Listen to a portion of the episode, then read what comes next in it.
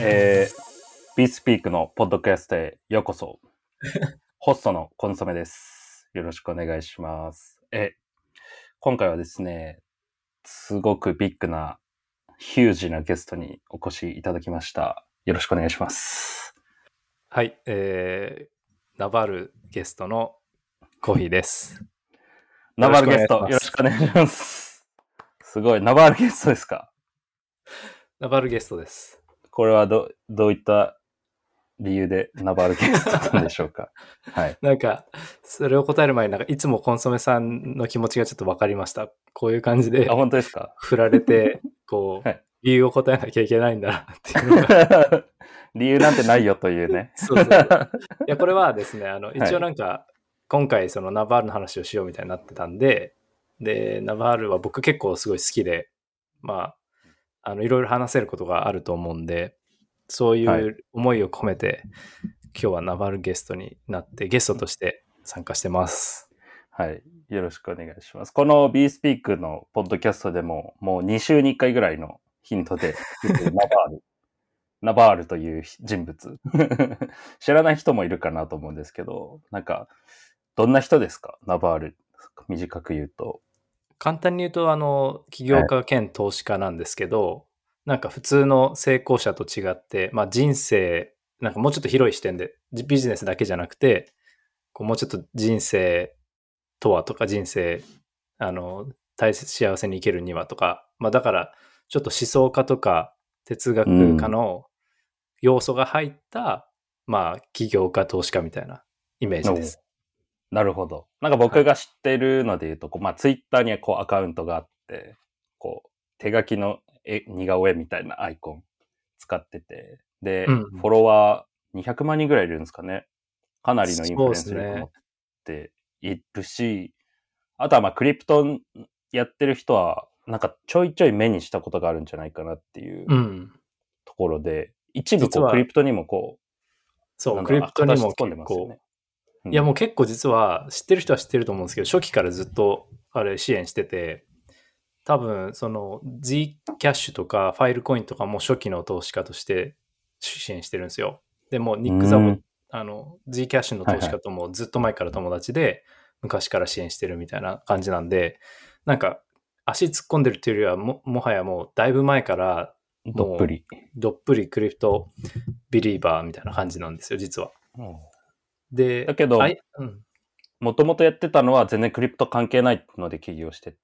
そうですね。もともとはいろいろやってて、なんか e コマースのなんかレビューサイトとか多分やってたんですけど、一番有名なのは、えっと、あれですね、エンジェリストっていううん。えウェブサービスがあって、それが有名に知なって、ってます。うんはい。エンジェル投資家っていうか、まあ、あの、投資家とスタートアップをつなげるようなサイトなんですけど、で、うんそれが転じてというか、拡大して、ハイアリングのサイトみたいになって。人材を見つけることができるサイトにもなってて、で、えっと、その前はベンチャーハックっていう、ベンチャーハックかなっていう、スタートアップに関するブログみたいなのをいろいろ書いてあって、書いてて無料で。で、それもすごい良くて、結構流行ったらしくて、で、うんそれがまあなんかエンジェリストにつながったらしいんですけど、多分それが一番有名なのと、あとはツイッター初期の投資家みたいなのでいろいろ、ゆまあツイッター以外もですけど、いろんな初期の投資家として、はい、ゆ有名って感じですね。ああ、すごい。うわ、ツイッターとかにも投資してるんですね。すごい。そうみたいですね。初期の。先見の明がめちゃめちゃありますね。うん。うん。あと、エンジェリストなんですけど、僕もあの、クリプトのアルファを追ってた時期は、実はエンジェリストの求人見て、そこにめっちゃ初期のプロジェクトリストされてるんですよ、わーって。えー、なるほど。そっから辿ってました。なるほど、なるほど。あこんなプロジェクトあるんだとか。いや、なんかき僕はだから求人サイトのイメージがめちゃめちゃ強いですね、エンジェリスト。うん。なんかもともと趣味から始まったらしいですね、あれは。うわーすごい。え、なあの成功するパターンの企業ですね。そ そう。れ 本当に趣味で始まった、ただのメーリングリストだったらしいんですよ。うん。で、なんか、詳しくはちょっと忘れちゃったんですけど、まあ、なんか需要があったからビジネス化したみたいな感じで、今やってるエアチャットっていうソーシャルメディアがあるんですけど、まあ、このポッドキャストでも何回か言ったかもしれないんですけど、このエアチャットも、まあ自分が欲しいからなんか趣味というか自分でやってるようなイメージらしいです。だからそれが一番いいとも言ってますね。そのビジネスやるんだったら、自分が最初の顧客じゃないと細かいとこまでわかんないんで、なんか特にコンシューマーアプリとか、そのエンタープライズじゃなくて一般人が使うようなやつは、まず自分が一番のユーザーになんないで誰がなるんだっていうこと言ってます。うん、うんなんかちょいちょい聞きますね。スタートアップ界隈のこう、なんか格言みたいなので、自分が一番のこう、うん、ユーザータレみたいなの。プロジェクトモンスターとか僕がやってたアルファのやつとかまさに。なんか、もともと自分が使ってたツールをこう、一般に開放したみたいな感じで。なるほど、なるほど。で、その格言はちょっと頭の中にありました。まさに。それやったナバールじゃないですか。ちなみに、ナバール やめてください。今回はあの、はい。コーヒーさんがナバールのいたことして喋ってもらおうと思ってるんで。ちなみになんでこんなに詳しいんですか？いや僕、そうです、はい、多分、2017年、8年くらいに多分、たまたま存在を知って、で、うん、ツイートが上手なんですよ。ツイートがすごい上手くて、うまいっていうのは、その言葉言葉すごいこだわってて、あの、すごい頭に残るのと、すごいうまいことを言うんですね。いいこと言ってるだけじゃなくて、それをかつうまい表現で言ってるんですよ。それですごい人だなと思って、あの、いろいろ調べてとか、あの、フォローし始めて、で、そっから、あの、ちょこちょこポッドキャストとかにもゲストで出てるんで、それを聞いてて、で、2019年ぐらいにすごい暇な時期があったんで、僕。その時に、もう、あ、その時に、もう多分1000回ぐらいなんか同じポッドキャスト聞いて、1000回。あの、すげえおすすめのがあって、そう、えっと、ジョー・ローガンっていう、まあ、有名なポッドキャストがいるんですけど、それに、うん、はい、あの、ボールドのやつですね。に、ゲストで出てきた、あの、ナバルがゲストで出てきたポッドキャストがあって、多分2時間半ぐらいあるんですけど、めちゃくちゃ面白くて勉強になるんで、それがまあ、おすすめなのと、もう一人、ティム・フェリスっていう、まあ、有名なポッドキャストやってるポッドキャスターがいて、はい。で、その、それのゲストで出たのが多分2017年とか6年であるのかな。それの回もなんかやっぱすごい聞いたんですよ。面白くて。うん。あともう一個なんか、ナレッジプロジェクトっていうなんかポッドキャストがあって、それも2017、8年ぐらいであったのかな。それのゲストで出てきたのもすごい面白くて、で、それをずっと聞いてる間に詳しくなったみたいな感じです。へえー、すごい。そんなに、ただただ面白いというよりか、なんかこう、コーヒーさんの考えにこう共鳴してるから、こうなんか、そんなに聞いたみたいなのあるんじゃないですか？いろいろ要素はあるんですけど、多分それもあると思うんですね。はい、自分の考え、いろいろこう、ストラグルして、なんか悩んで編み出した暫定会がそれに近かったとか、それをさらに奥に行ってたのが彼の言ってることだったとかで近い延長線上にあってすごい惹かれたのとか、あとは、まあ、そもそもなんか知識がすごいんで、なんか勉強になるんですよ。全く関係なく、えー、あの、例えばビジネスの話もそうですけど、まあ、政治の話とか、人間の進化の話とか、栄養の話とかも、ポポコポコ出てくるんですね。で、うん、別に自分の考えと共鳴してなくても、それはそれでなんか、あ、勉強になると思って惹かれるっていう感じで、ずっと、あの、知識の、まあ、知識の、あれですね、なんでしょう、供給源としても頼りになってるって感じですね。なるほど。もう普通になんか知識人としてこう、ななんていうんですか。すごいいろんな分野の知識持ってるし、あと、そうそうなんかコーヒーさんがこう、人生で生きていった上で、こう、なんとなくこう、これが、なんだろう、指針というか、これが正しい考え方なんじゃないかと思ってたのが、彼がまさにそれを言語化してたみたいな。そうです。そういう。言語化して、かつもうすごいところまで持ってってやってるから、はい、で、ちゃんと実、実、なんでしょう、実例というか、プラクティスしてる、自分でこうやってるわけじゃないですか。言ってるだけじゃなくて。うん、だから説得力もあって、いや、これもう、例えばですけど、その、カレンダーゼロにするらしいんですよ。あの、Google カレンダーをゼロにする。はい。Google カレンダーゼロにして、もうなんか真っ白にするんですって。で、はい、ナバール。はい。うん、予定入ると、その、注意力持ってかれちゃうから、あの、なるべく予定入れないんですって。なるべくっていうかもう入れないんですって。もう一時期からそう決めたらしいんですけど、はい。で、言うのは簡単だけど、実際にそれ本当にやってるらしくて、で、本当にやってて、で、僕もなんか連絡したことがたまたまあったんですけど、エアチャットで。うん。エアチャット経由で。で、エアチャットで話した時も、あの、こ そういう約束はできないから、なんかこ、この時間にこのぐらいにこんなこともしかしたらするかも。でもなんか、もしよかったら来てとかそういう感じで、でも必ず約束ができないみたいなので、予定は立てないらしいんですよ。基本的に。へそういうのを自分で、えっと、なんだ、実例としてやってるから、より説得力があるよねという感じですね。え。予定入れないんですね。プランしないってことですか？プランしないらしいです。ミーティングとかどうする？そうだから、だからそれ、はい今日の話にもなるかもしれないんですけど、その非同期のコミュニケーションに全て寄せるって言ってて、そのなるほど電話とかも同期すると時間取られちゃうじゃないですか。だ基本的にメール、チャット、エアチャットとかで済ませる。で電話とかミーティングとか必ずしなきゃいけない場合は、えっと、スタンディングアップして、その、立って電話するなり、あの、歩いて、一緒に歩いて電話するなりして、長伸びしないようにするとか、あうん。歩くんだったら自分のその、まあ、健康とやりながら一緒にできるから、まあ、はい。あくまでだから時間を取られないようにするっていうのをへ完全にやってるらしくて。で、ツイッターでこれ英語圏で、いや、それお前、ん成功したからお前しかできねえだろうみたいな、普通の人そんなんできねえよみたいな批判がやっぱあるらしいんですよ。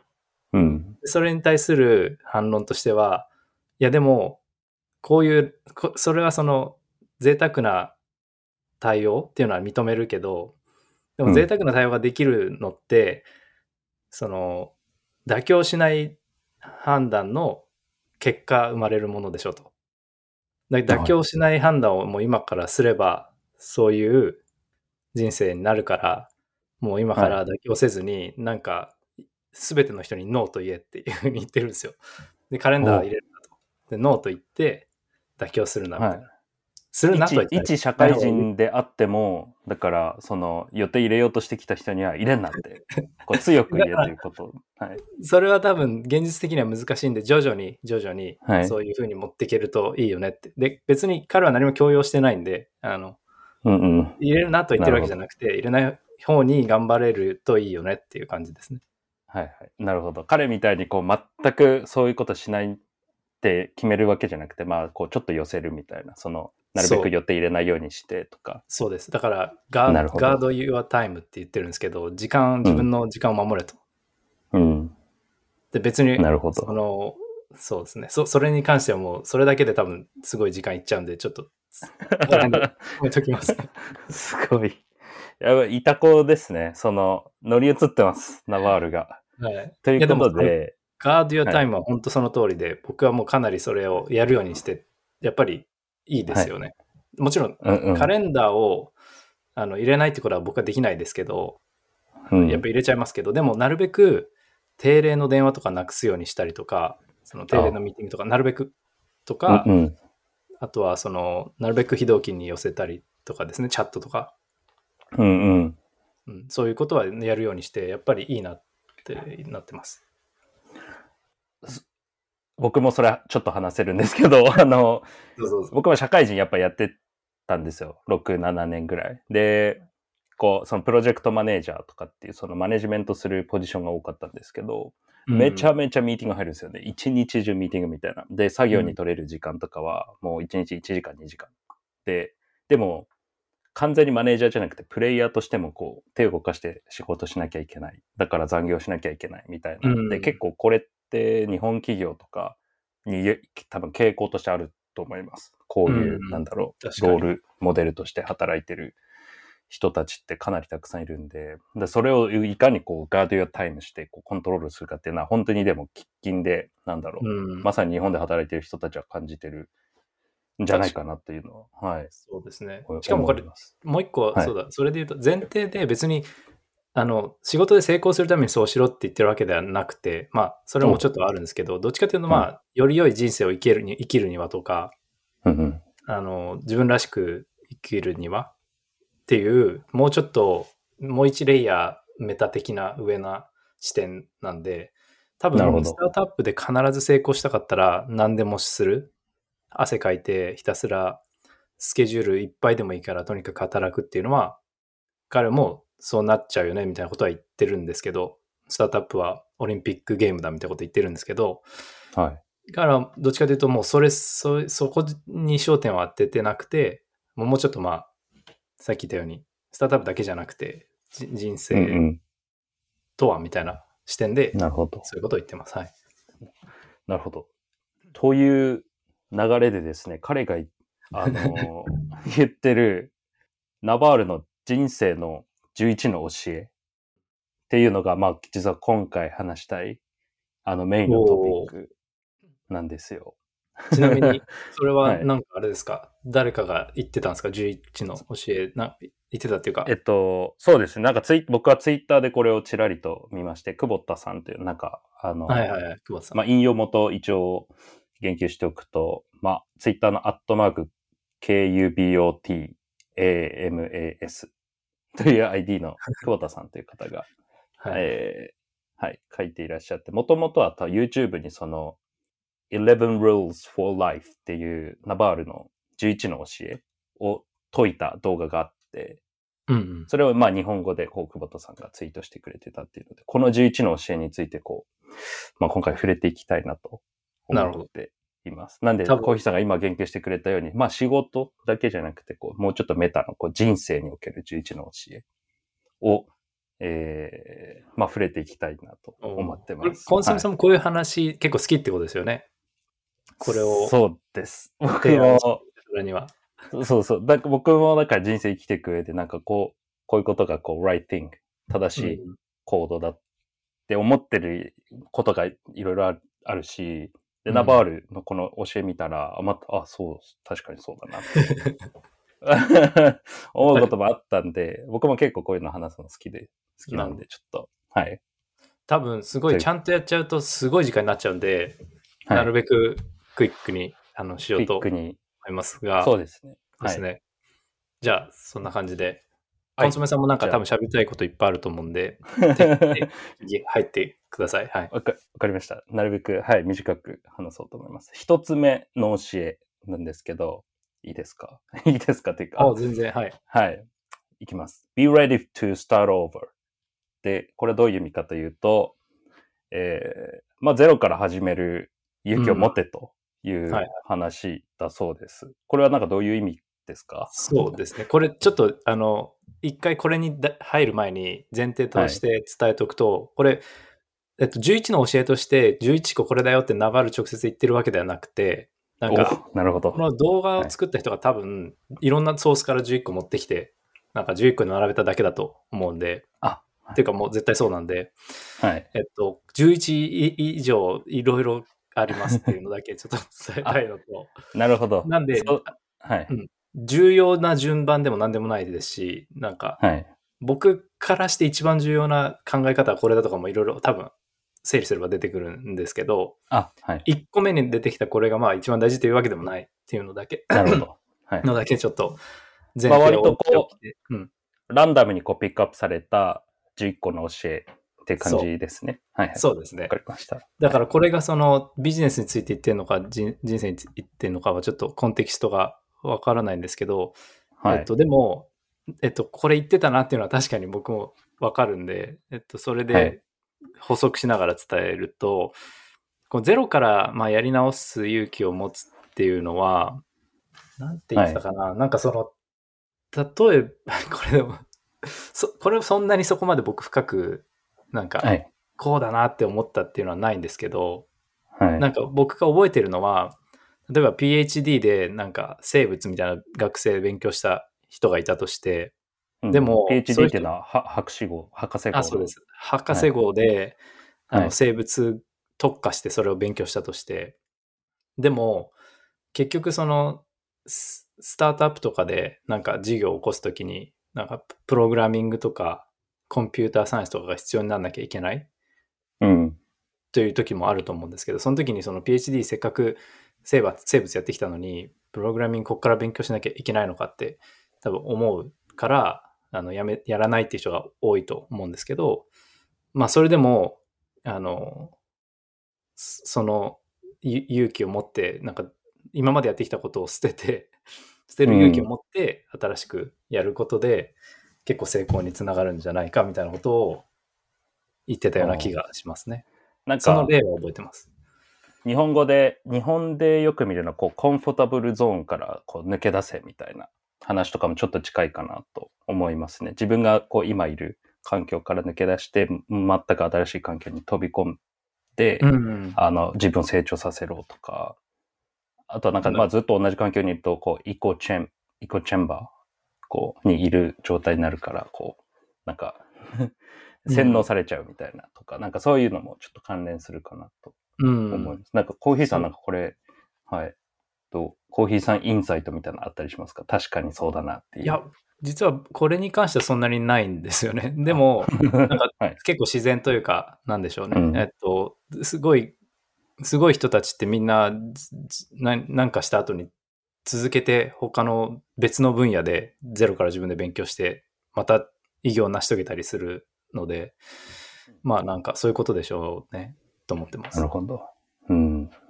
だ要は自分でゼロら。から考えられる人は、あの、別の分野でも自分でゼロからまた新しいことをやっていけるっていうことかなと思いますね。まあ、これはあんまりうまいこと言えないです。あなるほど。僕もなんかもうこれ、これについて話していると僕も話せるんですけど、ちょっとじゃあ、クイックに2個目、じゃあ、はい。言ってもいいですか？このぐらいのスピード感。の方がそうですね。多分ほあ途中でめっちゃ長くなったりもするトピックあると思うんで、こんぐらいでいいかもしれないです。ちょっと、したら、まあ、コーヒーさんがこう、エキサイトするテーマが、こう、あったら、それ深掘っていきましょう。はい。2個目なんですけど、えー when inspired, act immediately.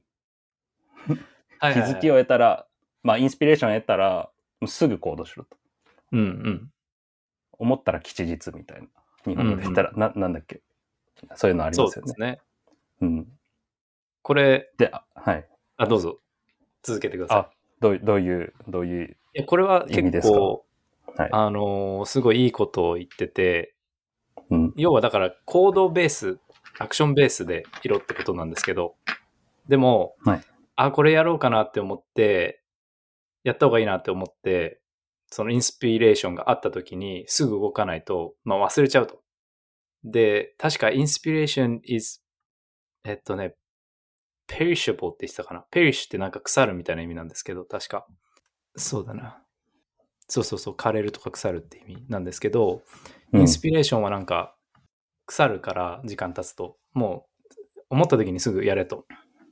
でも、うん。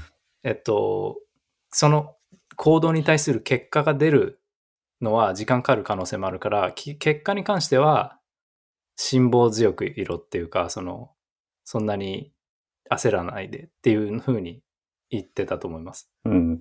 で、これ例えばツイートとかで、こんなツイートしようみたいな時に、すぐツイートした方が、あの、すごい拡散されたりとか、なんかいろ、いいところに拾われたりするっていう彼の例を自分で挙げてて、うん。で、あ、でも、後でいいや、後でツイートしようみたいになると、結局ツイートしないで終わるんですって、終わってたんですって。だから、なんか思ったらすぐ行動して、で別に結果が伴わなくても、それは、あの、あの、長く、長い目で見て、うん。っていう感じなんですけど、これ、日本語で言うとなんか、あ、そうなんだみたいな感じですけど、これ英語で聞くと、読むとすごい覚えやすく韻踏んでて書かれてるんですよ。だからやっぱり英語で、はい。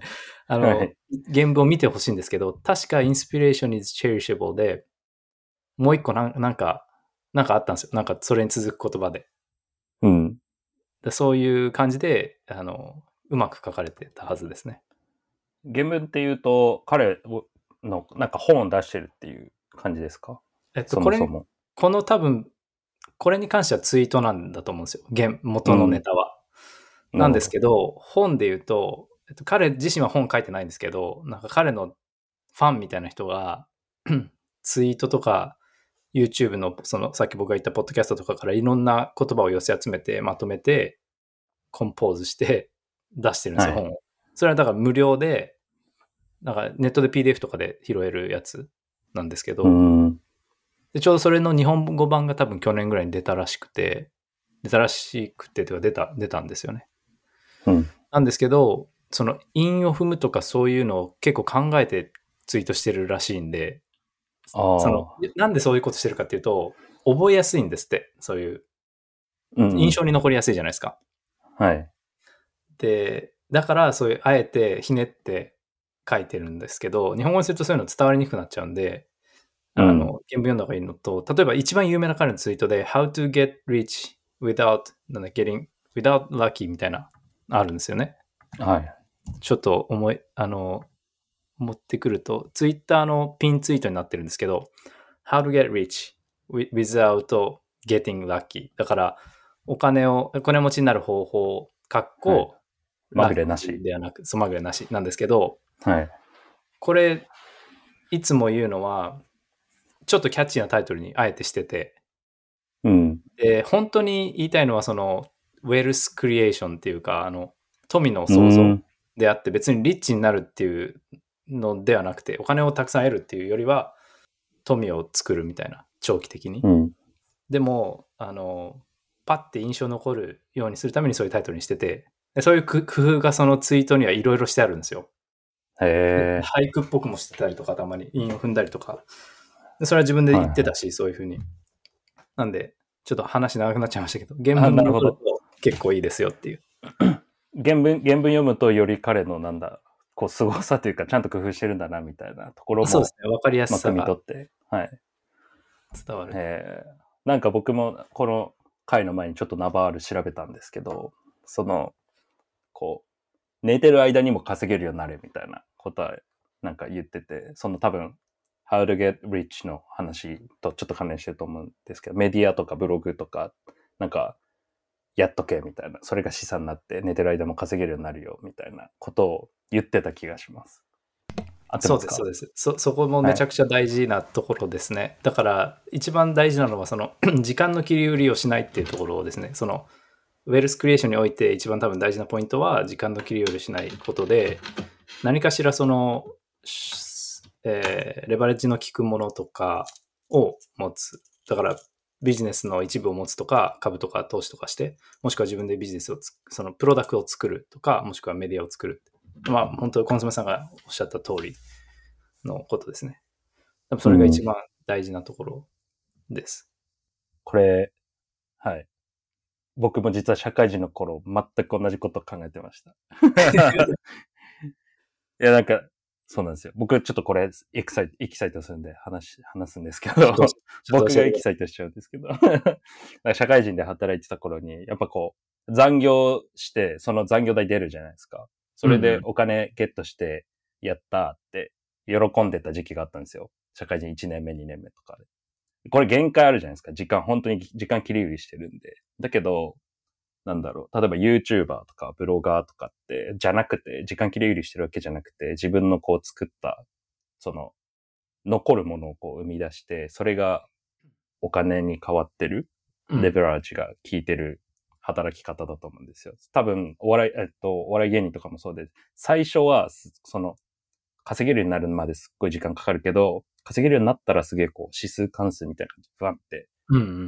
稼げるようになっていく。そのまあ下積み時代みたいな感じで多分 言ったりすると思うんですけど。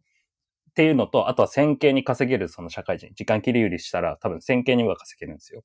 うんうん。その時間、1日8時間って働いたら、それを積み重ねていけば線形にこう、なんだろう、稼げるんだけど、じゃない、もっとレベラ、レベ、レバレッジのかかった稼ぎ方した方が、なんかこう、リッチになるんだろうなっていうのをこう、社会人2年目か3年目ぐらいの時に思って、なんかどっかで起業したいなって思いました。ああ、ですよね。それを持ってからちょっと変わったってことですよね。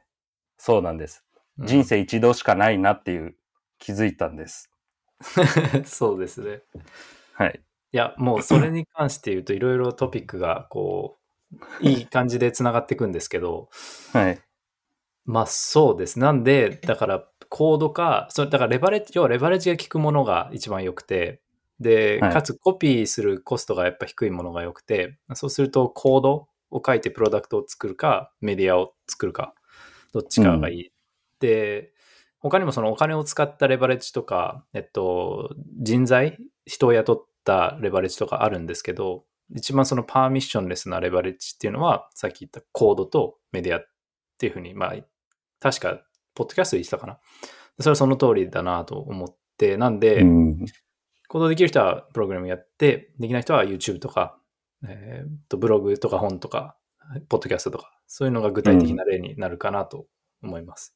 うんなるほど。いくらでもなんかいろいろ出てきますけど、はい。はい。わかりました。ちょっとまだ2個目だったんで、ちょっとじゃあ3つ目でいいですか？どうぞ。え3つ目、choose to be yourself。で、自分らしく生きることに自分に勝てる人はいないって書いてますね。確かに。あなたらしく生きなさいってことですか？これはその、そうですね。これいろんな、こうちょっと角度があるんですけど、はい。えーっと、そうですね。まず、その、わかりにくいかもしれないですけど、なんか抽象的に言うと、なんか、自分、なんていうか、その、競争しないんですよね。自分だけの道を貫くと。お確かになんと。なくわかりますか？はい。で、自分にな,、ななれるので、ん？自分になれるっていうレースがあって、自分が一番強いじゃないですか。そのはい自分なんで、他の人がなろうとしても、どこかちょっとずれるんで、まあうん。一番、自分になるのは自分が一番強いと。で、それを、なんかややっていくと、まあなんかいろんな、そうあるんですけど、例えば、あの、まあそうだな、ちょっとまとまってないんですけど、まあ、そはいそさっき言ったことが多分1個目のやつですね。自分でやるのがはい一番強くて、で、独自のなんか知識とかやっぱついてくるんですよね。自分で、自分にしかできない。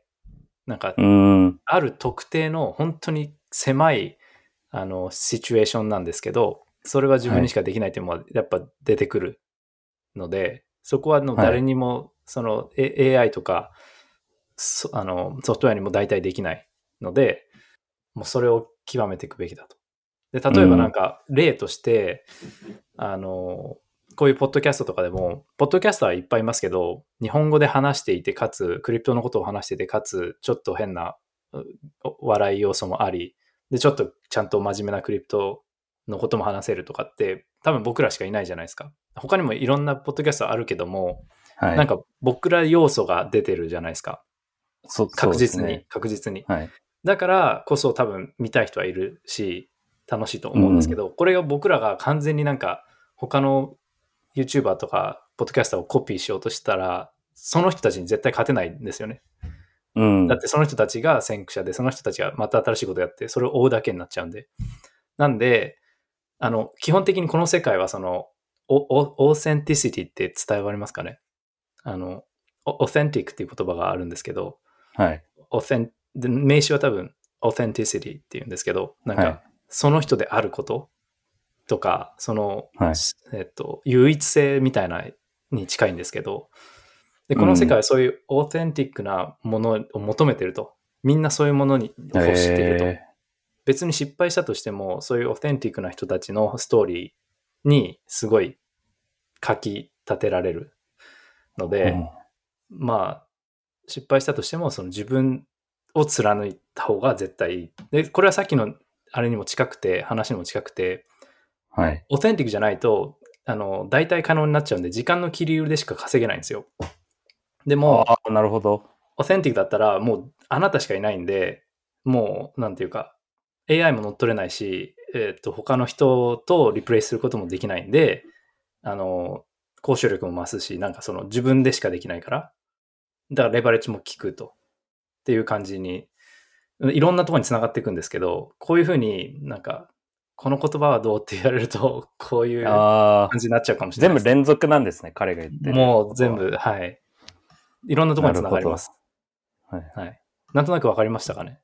わすごいわかります。なんか、いや、だ僕もなんかその、誰かをこうコピーしようみたいな生き方あんまり好きじゃないというか、なんかうんまあ自分らしく自分のす、よくなんか相談されるんですよ。なんか、俺仕事どうしようかな、みたいな。なんか、うんそれこそ会社の同期とかにこう相談されるんですけど、僕はなんかよく好きな、自分の好きなことやってたらいいじゃんって。言うんですけど、なんか、そうですね。それができない人が結構多分たくさんそうですね。いて、うん。じ徐々にだと思うんですけどね。うん。そうですね。今仕事の話僕結構したと思うんですけど、もっと人生の方の話で言うと、ナバルが言ってたんですけど、なんか彼も相談されると言ってて、で、うん。起業家のやっぱ相談とかが多いんで、起業家から、スティーブ・ジョブズになりたいですみたいな人がいるんです、いたんですって。うんうん。もうスティーブ・ジョブズになりたい。100%なりたいみたいな。で、ナバルは、なんでなりたいのと。スティーブ・ジョブズもう死んでるじゃんみたいな。なんはいで自分で痛い、い痛くないのみたいな。自分のことをなんか好きで自分らしくいればいいじゃんみたいな。死人になりたいなんておかしくないみたいなことを言っうん。てて、それは人生確かに別に他の人の人生生きてるわけじゃないよなっていう、その仕事だけじゃなくて、仕事を含めた人生っていう、あの、視点で見れば、うんそこにか、その、その、そこになんかあんまり意味はないっていうことがうんなんとなく分かってくるって感じですかね。なるほど。まあ本当にだから自分らしく生き生きろよっていう、誰かを真似するんじゃないよとう。いうんことですね。まあ多分ここで言ってるのもう一個あって、自分を愛せ、愛せって書いてあると思うんですけど、うん。自分らしく生きるイコール、まあ、自分のことを愛す、愛す、愛す love, love yourself だと思うんですけど、なるほど。自分のことを愛さないと誰が自分のことを愛してくれるのと言ってて、まず自分が自分のことを愛せよと。はい、で、これ日本語で言うとちょっとなんか臭いですけど、英語で言うとまあ普通に love yourself and,、うん and なんか who, who else loves you? あの、うんももし if you, if you don't love yourself だからうん。なんか深いというか、だまず自分が自分のことを愛す愛そうねっていうことですね。それ今の自分に足りてないんですごい刺さりますね。まあ多分難しい時もあるとは思いますけど。そうですね。なかなか僕はそうですね。自分を愛せてないので。コーヒーさんは愛せてますか？自分のことを。はい。おおななるべくすごい。はい。なるべまあ、く。別にそんななんかあ愛す、はいあんまり考えたことはなかったですけど、別に嫌いではないですし、そうですね。うん。あとこれもう一個言うと、はいちょっと近いのが、あの、はいジェジェラシーな、その嫉妬することってあるじゃないですか、人に。ありますね。うん。ね、で、もしくはなんか誰かの貢献な、なんか誰かの功績に対して嫉妬するとかもあると思うんですけど、で嫉妬に対してどうやって向き合ったらいいみたいな質問があって、ナバルが答えたのが、これとかなり近いんですけど、えー気になる。はい。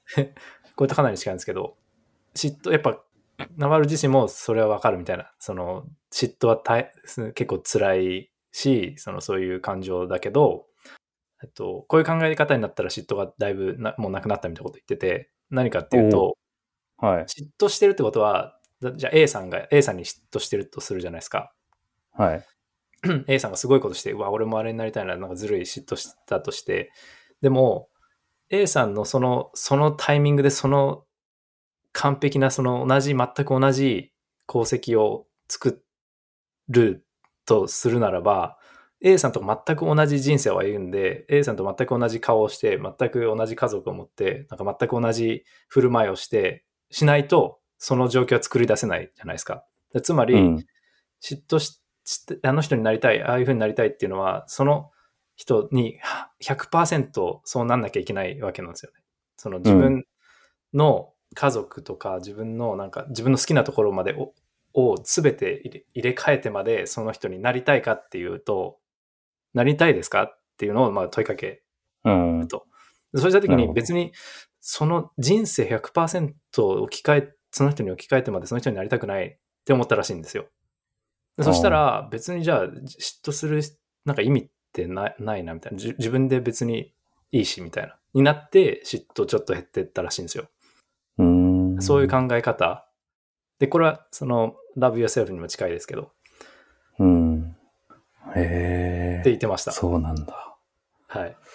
なるほど。その、輝かしいとこだけ切り取るんじゃなくて、その周りのコンテクストとかもう全部含めて、あなたはなんかコピーしなきゃいけないんだよということですね。うん、そうそうそう。うん。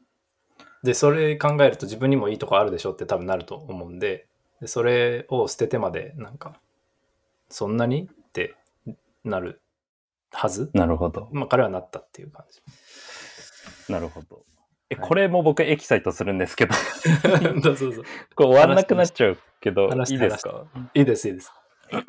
そう、僕が、その自分愛せてないのにもつながるんですけど、あの、結構僕も他の人との比較しちゃうんですよ。もうこの人は僕より英語うまく話せるとか、この人は僕よりモテるとか、仕事できるとか、コミュニケーションうまいとか、いっぱいいるじゃないですか。僕それ見ちゃうんですよ。劣等感ぶっちゃけ強くて。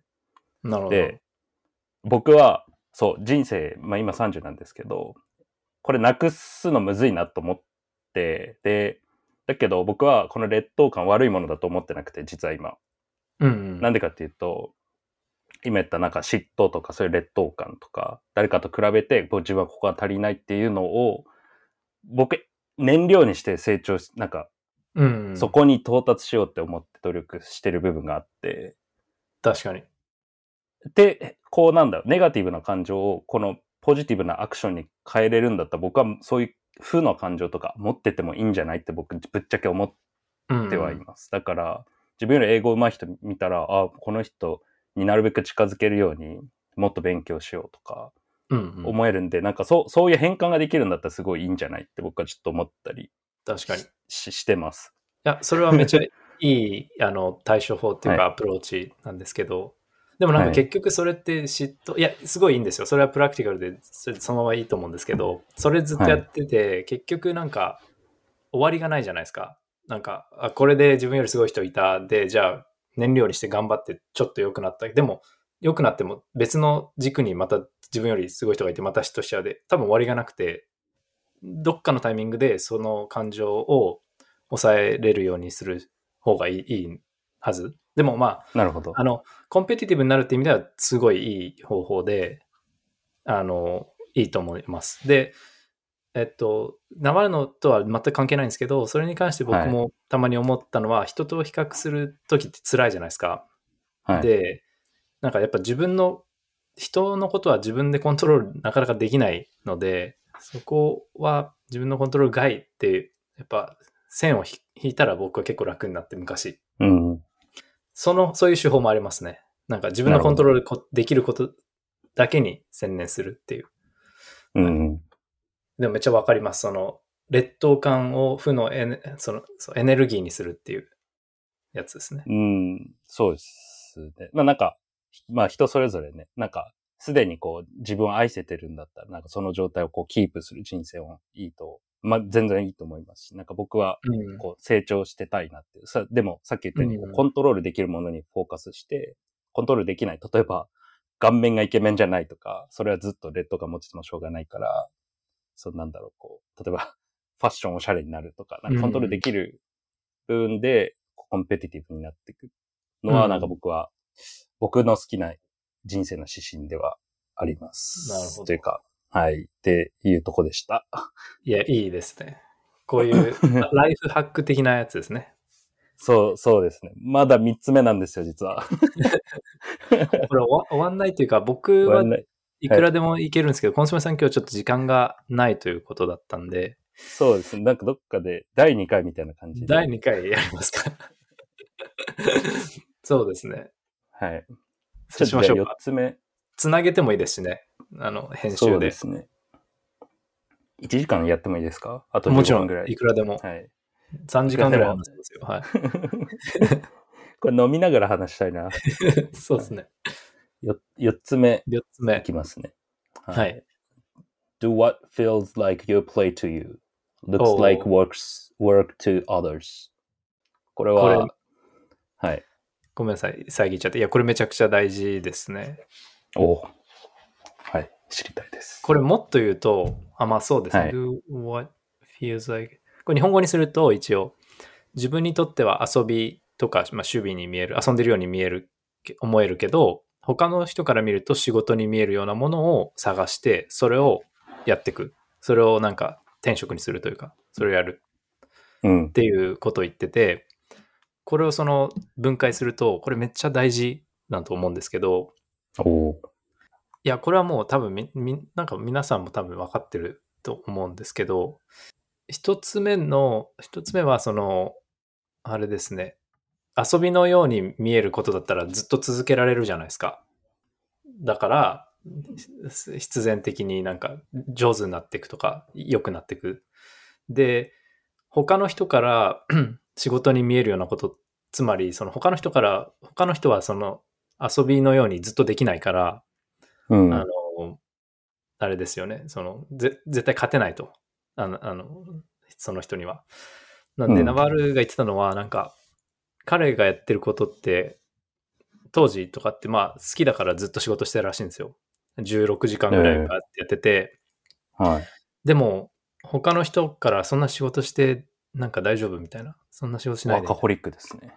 そう、でも、本人からしたら全然楽しいからやってるだけみたいな。まあ、辛いこともあるけど、でも楽しい遊びみたいな感じでやってて、でそうすると、うん他の人は16時間もできないじゃないですか。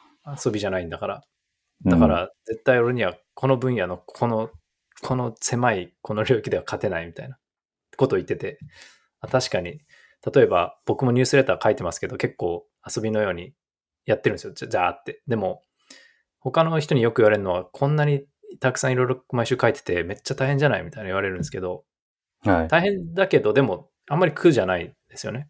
うんうんその遊びなんで。で、僕は遊びで16時間やってることを他の人は16時間同じことできないと思うんですよ。だから僕はこの分野で、この分野って言ってもすごいニッチなあれですけど、ニュースレターみたいなクリプトにいやいやはい。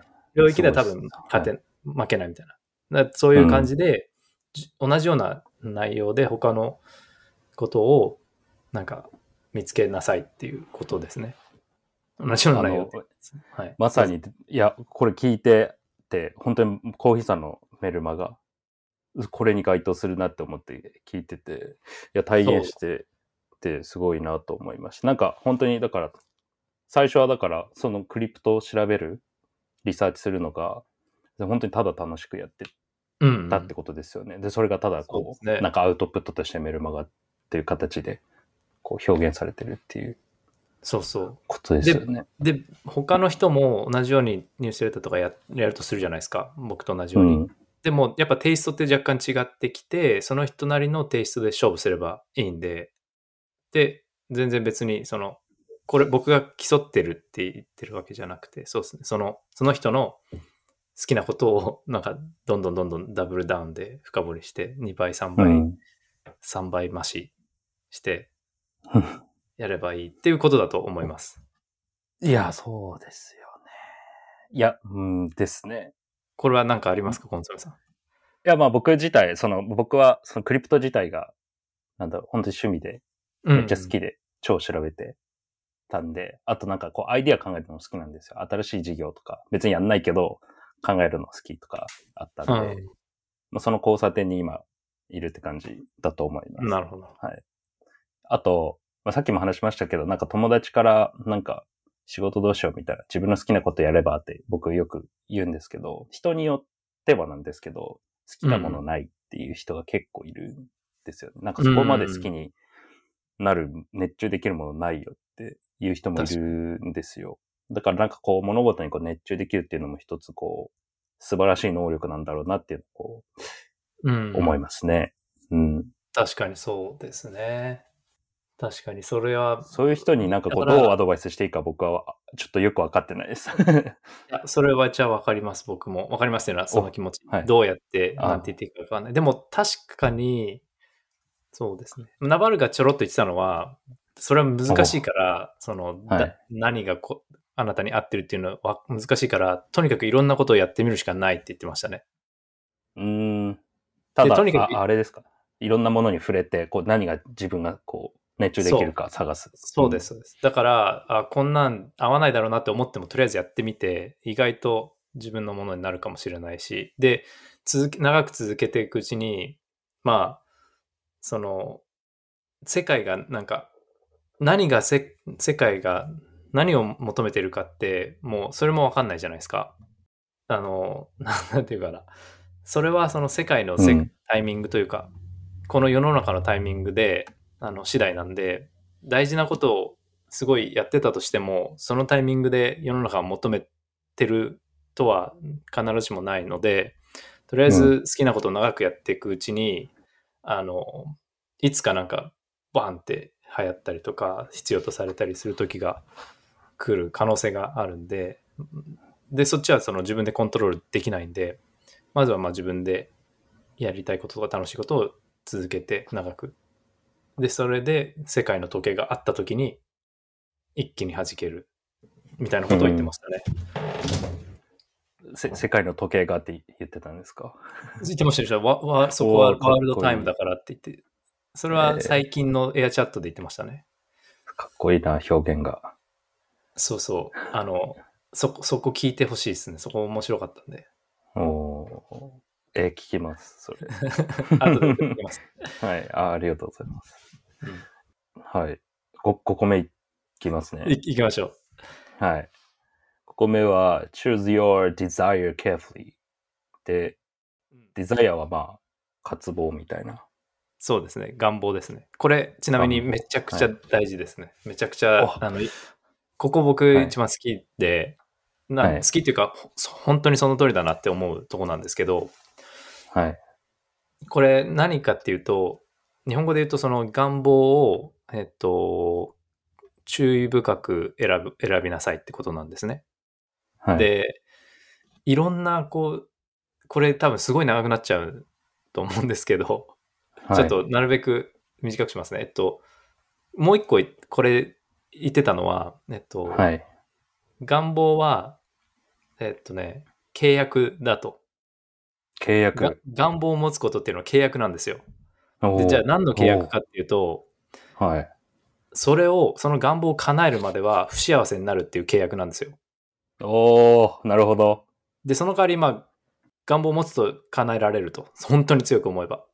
っていう契約っていう風に言ってて、めちゃくちゃうまいこと言ってて、で確かに、うん例えばじゃあ、テストで100点取りますみたいな願望があった時に、100点取るまでずっと勉強しなきゃいけないじゃないですか。で、すごい不幸せなんですよ。辛いんですよ。うん。でも取れた時に、まあ、まあ、それやってると取れると。でも取れたら、あの、まあ、すあの、その不幸せはなくなるんですけど、それまでは不幸せなんで、そういう契約っていう風に言ってて、で、たくさん願望を持っちゃうと、テストで100点も取りたいし、なんかすごいモテたいし、すごい健康的にもなりたいしとかやってると、いろんなことやんなきゃいけないじゃないですか。でずっと不幸せが30、40にも重なるんですよね、願望の数だけ。うん。だから、で、で、結果としてどれも叶わない可能性もあるんですよ。いっぱい願望を持っちゃうと。だから、とりあえず1個2個とかに絞れっていうふうに言ってて、ああ、なるほど。それ、それ自体は悪いことではそない。れことは悪いことはない。けとないいうふうに。ごめんなさい、なんか、遮っちゃって。なるはい。そう。だから、その、たくさん持ってると、こう、そのフォ、フォーカスした方がいいってことですね。1個、そうです2個とかに。フォーカスがはい。薄まっちゃうんで、だから例えば、とりあえず20代はお金を稼ぐとか、とりあえず仕事を専念するとかだったら、それにもう絞って、ガンガンガンそれだけやる。そうすると、あの、で、それ以外のことはもうなんか、あんまり気にしないようにすると。で例えば、うん今日のコーヒーなんかまずいなとか、なんかあ猫がなんか入ってきて部屋荒らしたなとか、そういうのは、はい。いろんな願望持っちゃうと、それも完璧になっちゃうじゃないですか。完璧っていうのは、その、それも完璧であってほしいって思っちゃうじゃないですか。コーヒー絶対うまくあるべきとか、猫はこうするべきとか思っちゃうと、うまくいかなかった時に荒れちゃうと、心が。うん。でも、あ、OK、今のフェーズは、もうとりあえず、お金をこれだけ稼ぐことだけが俺の願望だみたいなのをセットして、でそれ以外になんか悪いことあっても、まあ別にこれ願望じゃないしなって言って流すんですよ。っていうふうに言ってて、うんあこれ確かにプラクティカルだし、いいなと思って、実際になんか僕も 3, 3年ぐらい前の時と1個フォーカスしてそれだけやったりしてました。あーここれをまさに意識してコーヒーさんはそういうそうです自分のね。行動に移したっていう。そうですね。そうすねそうすると結構楽で、なんか、なんか悪いことあっても、まあ、これ別にいいやってなるんで。えで、なんか例えばもう一個例あったのは、すごいいいなと思ったのは、なんか、急性、なんかおお腹痛い時、なんでもいいや、なんか、風邪ひいたとかあるじゃないですか。ー、はい調子悪い時とか。で、なんかこれは孔子から取ってきたらしいんですけど、孔子の名言、うんナバルがなんか自分なりに解釈して言ってたんですけど、はい。その、そういう時って、もう治ればいいやってなるじゃないですか。うん。それだけが願望になるんですよ。インフルエンザとかかかった時とかですよね。そうでです、そうです。なんで、えっと、もうそれだけがその時は願望になると思うんですけど、うん。なんで、なんて言ってたかな。えっと、今まではその1000個ぐらいデザイアが、その願望があ,、はいあるけど、病気になった時に分かると、もう1個だけでいいっていうふうに。で、それ以外は別に何も気にしな,、なんなくなるじゃないですか。うん。別にインフルエンザの時になんか、ああ、めちゃくちゃうんお金欲しいみたいな、なたモテたいとか多分なんないと思うんですよ。はい。でそういう感じの状態で、なんか自分の願望をセットしてやっていくのがいいみたいな感じだったと思います。へーなるほど。そうですね。それは、はい。一つ質問なんですけど、はいこ。れだ例えばその一つの、まあ一つ二つの願望が叶わなかった時のこの落ち込みってないんですかね？確かに。なんかある種、すごい悪い言い方すると依存みたいな、なんだろう、その、わかんない。恋愛で言うとこうすっごい好きな彼女がいて、それと別れちゃうみたいな、ななんだろうな。はいはいはい。っていう状態にはならないそれはだかとら、思そそういう願望を持たないように、あのそこもケアフルに願望を選ぶなるほど。必要があるんじゃないですかね。なるほど。うん。で、はい。そうですね。あともう一個それでちょうどその孔子の件であったんですけど、 Confucius っていう、はい。あの英語で言うんですけど、のはい引用で Naval が言ってたのは、これはここ孔子の言葉ですよ。はい。これもうジョー・ローガンのポッドキャストを聞けば出てくるんですけど、なんか、はい。人間には2つのなんか人生がありますと。で、1つは、この人生が1つしかないって理解した時から始まるって言ってるんですよ。い意味わかります、なんかすごい深くですか？深いと思って、あの、僕もこ、あの、調べたんですよ。あそうなんですね。いいなと思いました。僕も講師好きなんで、あの、ええと思って。あの、人生が一つしかないって気づいたときに新たな第二章人生第二章をスタートするよというそうそうそう。だからこれはで、すよね。はい。なんていうか、メメタというか、うん。一つなんだけど、まあまあ、それは、まあ、そうですね。あの、深いないやいや、これ聞いたときに、はいなんかちょっと前にアメリカで YOLO って、はいはいはい YOLO 流行ったじゃないですか。それですよね。あ、そうなんですね。い YOLO っていうのは、なんか your own life なんだっけ？Once みたいな。うん。まあ人生一度きりだよ。よみたいなうん。言葉流行ったじゃないですか。はい。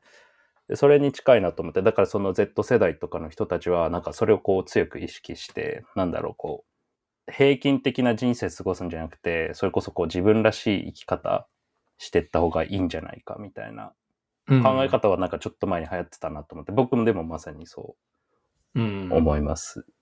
はい。講師。講師はヨロ言ってたわけですね、じゃあ。講師はヨロですね。いい言葉だと思います、でも。そうですね。うん。こコーヒーさんはなんかそれ、なんか自分の人生にこう当てはめるとなんかありますか？その実際に人生一度きりしかないっていうのを、第、第二の人生始まってますか？っていう。あー、そ そうですね。始まってると思いますね。いや、なんかその、年をと、やっぱ重ねるにつれていろいろと、もうなんか、死ぬ、死ぬ、死ぬじゃないですか。死ぬし、あの、や、やりたいことというか、まあなんでしょうね。悔いなく生きるんしかないなっていう感じです。あの、話しちゃうな。どうぞどうぞ。僕も、僕はナバールじゃないんですけど、ジェフ・ベゾスが言ってた言葉があって、考え方。があって、それ、うわ、まさに僕同じこと考えてたっていうのがあるんですけど、それが、ジェフ・ベゾスが言ってたのは、自分が死ぬ直前になったことを考えてみろと。うんまあ、わかんない。病院とかでこうベッドに寝てて。で、その時に自分の人生振り返って、何で後悔しそうかっていうのを考えてみろっていうことを言ってたんですよ。で、そ、その後悔をするんじゃないと。自分が死ぬ間際になって後悔しそうなことをするな。つまり、例えば、なんだろう、めっちゃライトなとこで言うと、好きな人に告白しなかったとか、わかんない。うん。インターネットブームが来てたのに、Amazon っていうサービスを立ち上げなかったっていうのは、死ぬ間際に絶対後悔するだろうなっていう想像が、まあ多分軽くつくと思うんですよね。でそそれをやるなと。なるほど。好きな人に告白しろ。インターネットブームが来たら EC サイト立ち上げろ ってないうのをジェフ・。ベゾスが言ってました。はい。ちょっと近いなって。はい。近いですね。うん。いや、そうですね。なんで、あれ、これは何の話何の話というか、あ、孔子の話にななっちゃったんですね、僕が。孔子の話。そうで、孔子の話はその、ナバルムはよく引用してたんで、だからそういうの結構好きだ、なんでしょうね。うん。うん、なんか、なんでその、はい。いいですね。なんかこういう、なんか、人生の教訓みたいなのって、完全に宗教と言わないまでも、なんか、ある種、なんか昔で言うとその孔子の教えみたいな、昔だったら宗教って言われてたかもしれないけど、こう今、現代版のちょっとした宗教みたいな、いい意味でうんうん思います。うんうんうんなんかこういう行動システムみたいなのを言ってくれて確かに確かに。はい。いや、あの、そうですね。あ、はい。ここ、この はい次のトピックにしますか。いや、そう、は、はいここ、この辺にしておいて。すみません、時間が。じゃああこれそう、ですよね。今回ラストにしますか？次のトピックで。あ、え？そうですね。ここにしますか？今にここで止めときましょうかね。ここで止めときますか？ここで止めときましょうか。はい。いや、で最後にだから話したその、デザイアを、欲望とか願望を注意に、注注意深く一つだけ選ぶ。ここはかなり大事だと思うんで、はい。そここら辺で一回ポーズしとくのがいいかなと思います。わかりました。すごい。めっちゃ、こんなに話せると思ってなかったんで、そうですね。えよかったです。ちょっと近々また第2弾やりましょうか、じゃ第2弾、はい。あ。い、はい、や、すごいよかった。僕はこう、すごい楽しかったです。楽しいですね。はい。はい。ちょっと電電波がなんかあんま良くない、今、良くなさそうなんで。一回止めますかね。ちょっと待ってくださいね。止めます。い、い、止めていいですか？はい。はい。じゃあ止めます。